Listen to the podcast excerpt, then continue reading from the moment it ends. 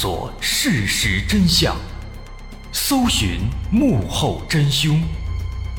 欢迎收听《绝密档案》，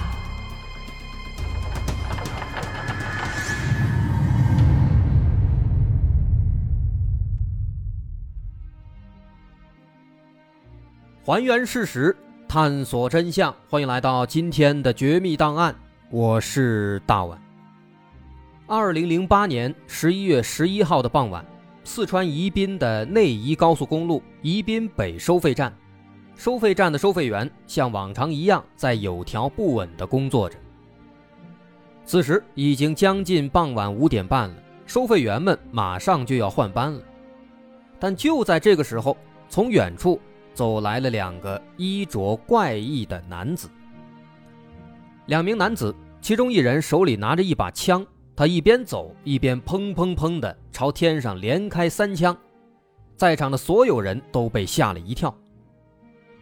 紧接着，另一名男子从怀里掏出一把长砍刀，二话不说，冲着收费站大摇大摆地冲了过来。他三下五除二把二号收费亭的玻璃打碎，然后破门而入，恶狠狠地逼迫收费员把钱都拿出来。而同时，另一名手里拿枪的男子也顺利进入了四号收费亭。不过，这名男子他的穿着非常奇怪，甚至可以说是相当的拉风，相当的亮眼。此人头戴一顶钢盔，戴着大墨镜，身上穿着一件老式的军装大衣，手上戴着白手套，还戴着红袖章和红领巾。好家伙，这个造型咱们可以脑补一下。那是相当的滑稽，就跟那个校园里边的仪仗队似的，就这样去抢银行了。后来这事发生以后啊，宜宾的老百姓都传开了，说有一个戴着红领巾抢劫的，穿的跟仪仗队似的。不过这个人呢，虽然他这个衣着比较奇葩，但是他办事儿啊，那是一点都不含糊。冲进来之后，拿着一把改装过的双筒火药枪，威胁收费员。不慌不忙地在四分钟之内拿走了四万九千八百多元，之后迅速逃离现场。而且更奇葩的是啊，这名男子他在离开之前还专门凑到这个收费员的跟前，推了推墨镜，说了一句：“好好工作，好好收费啊！”就跟这个领导视察似的。说完之后呢，还对着这个监控摄像啊挥了挥手，之后。他就出了门，翻过路边的铁丝网，向着山里逃走了。在歹徒离开之后，惊慌失措的收费员赶紧报了警，警方迅速赶到现场，立刻沿着歹徒逃跑的路径上山实施追捕。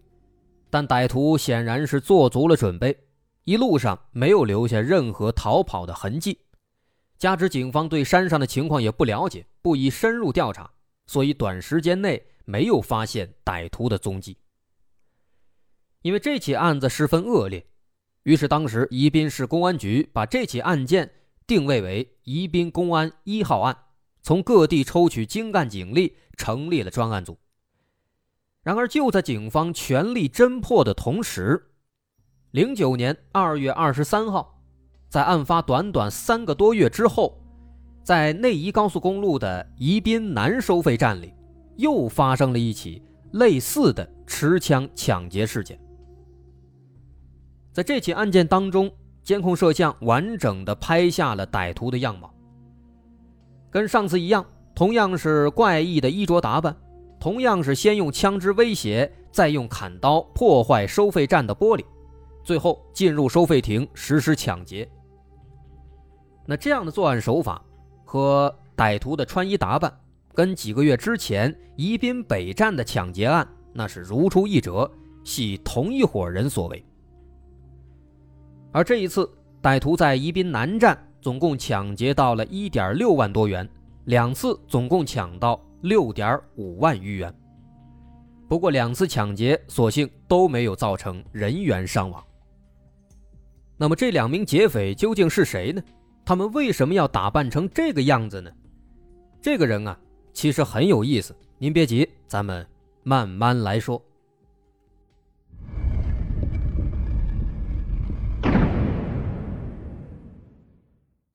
两次抢劫，因为这帮歹徒行事高调，所以监控摄像完整的记录下了他们的犯罪过程，所以警方很容易的就掌握了对方的体貌特征。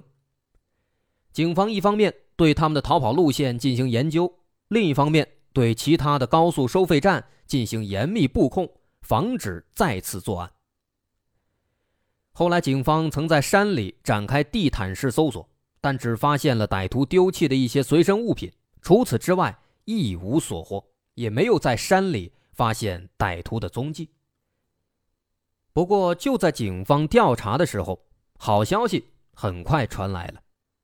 在案发一个多月之后的三月二十八号，专案组在宜宾市宜宾县的安边镇设卡盘查的时候，意外的。发现了两名男子，这两名男子非常可疑，他们的体貌特征跟监控录像当中的歹徒非常相似，于是警方迅速把他们拿下，带回了局里。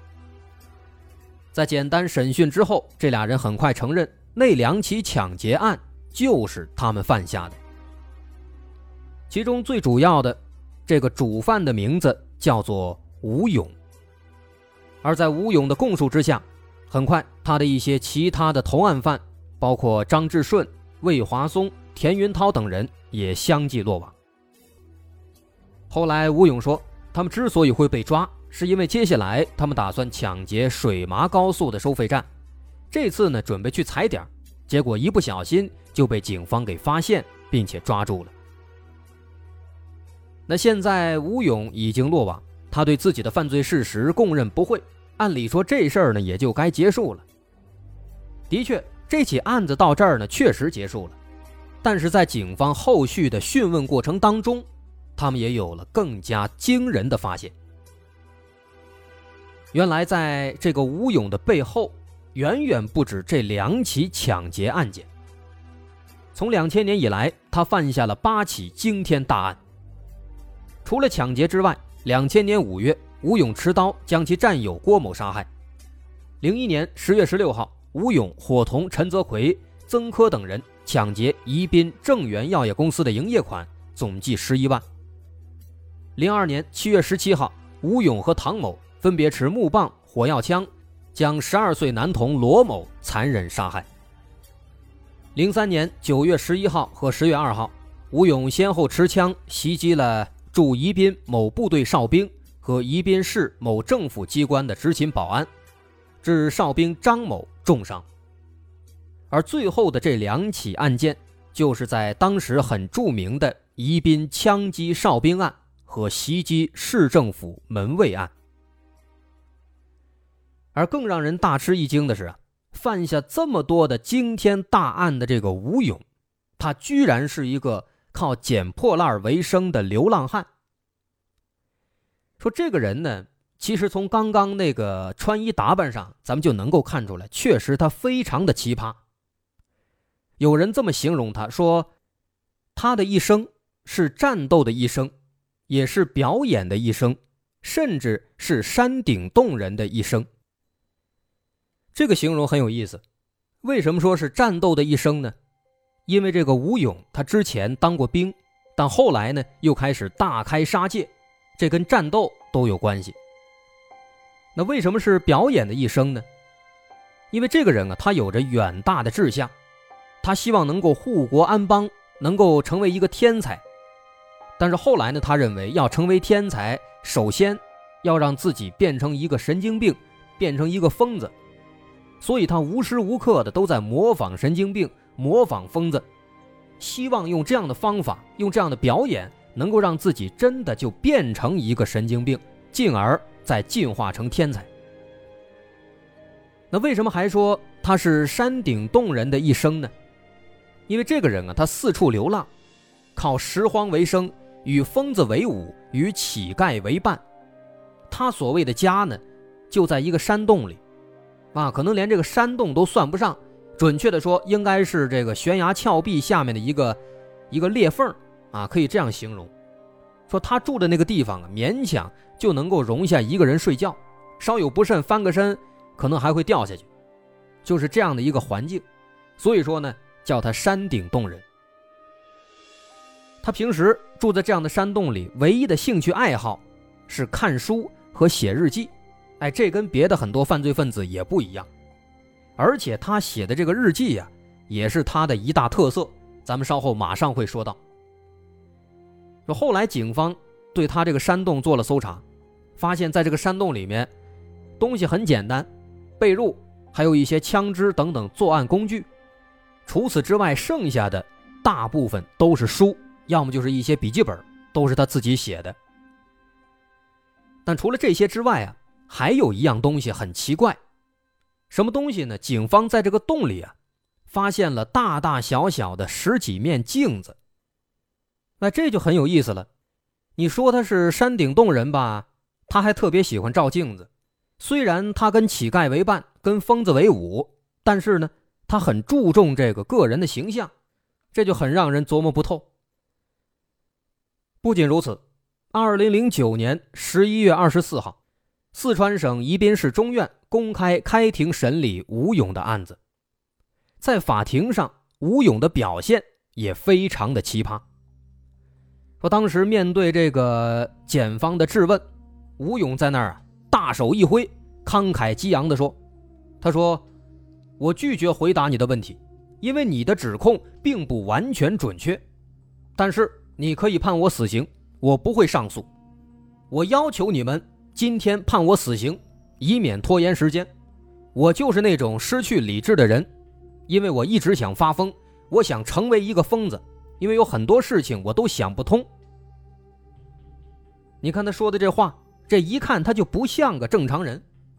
其实他的很多细节、很多行为都非常的奇葩，包括之前在被捕之后，侦查阶段，警方带他去指认现场，吴勇在那儿呢，也一直是嘻嘻哈哈。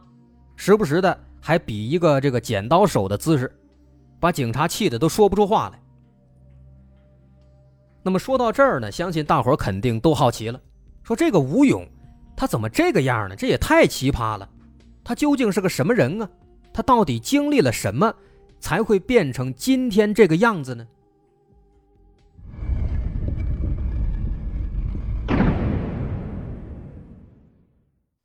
一九七八年。吴勇出生在宜宾市翠屏区的赵场镇，所以说他是一个不折不扣的宜宾本地人。不过，吴勇从小的家庭条件不是很好，并不富裕，而且在十岁那年，他的父母就离异了。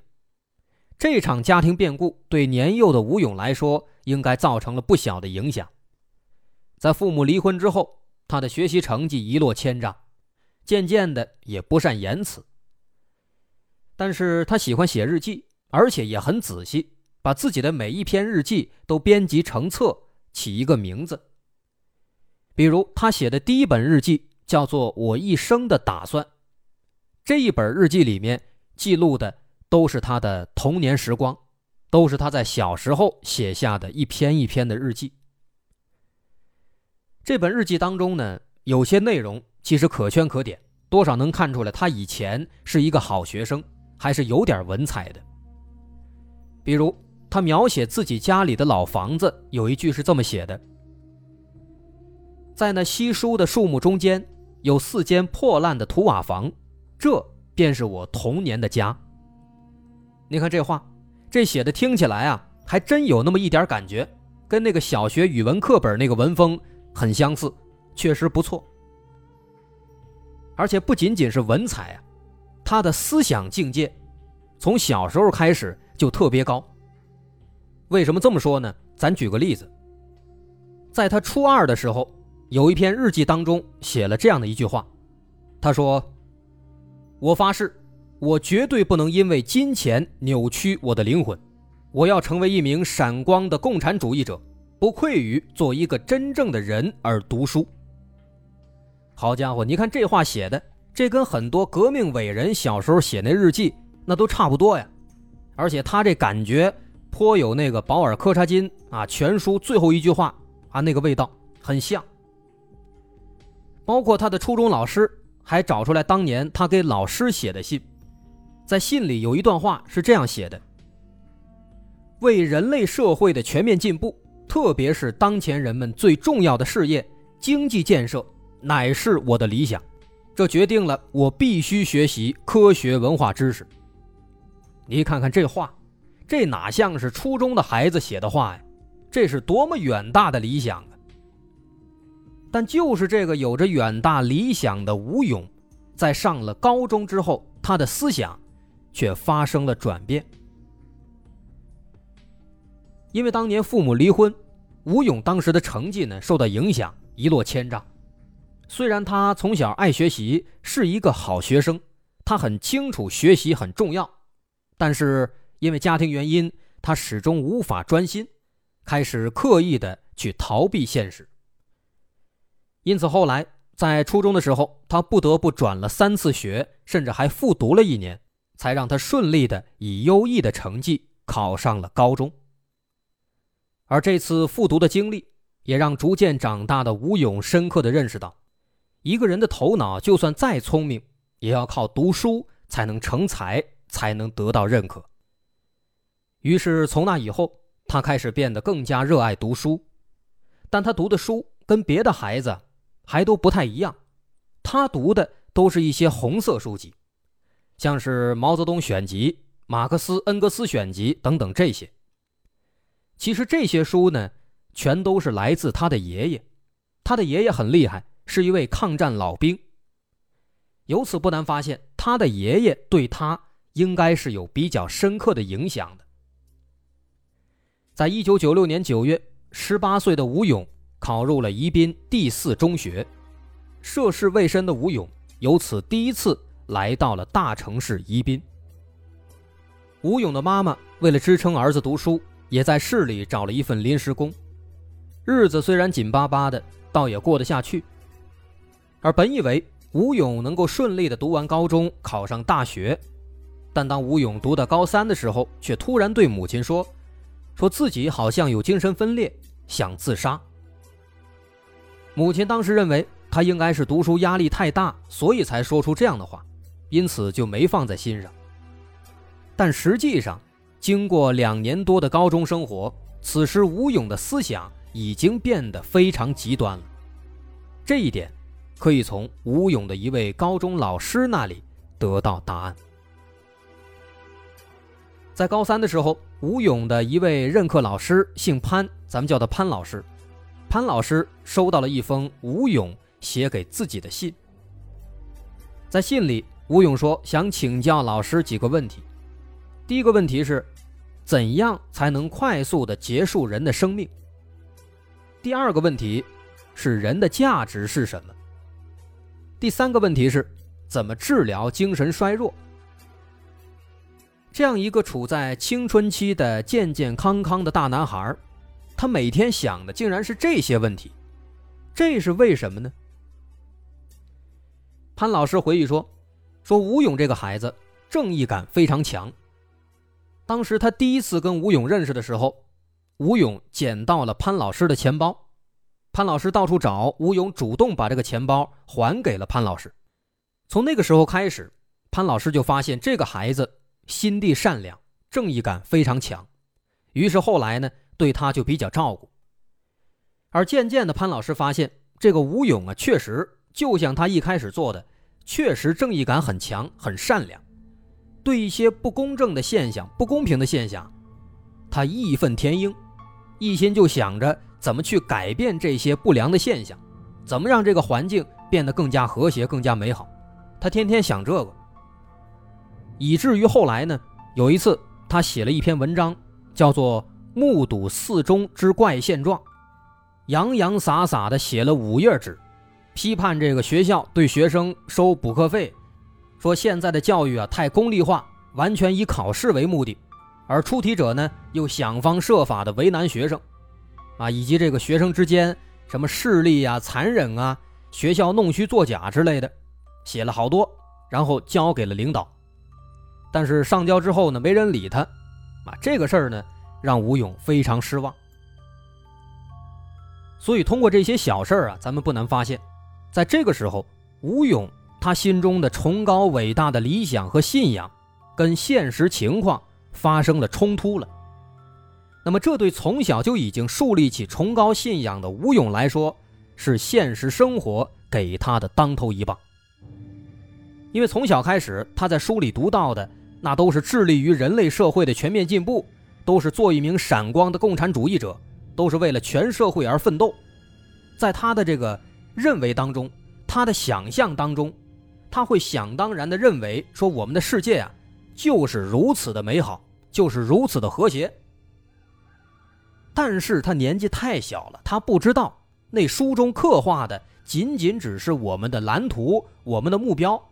我们要向着那个目标去奋斗。当下的社会呢，还需要进一步的平衡矛盾，需要进一步的追求和谐，才能完成这个伟大的复兴。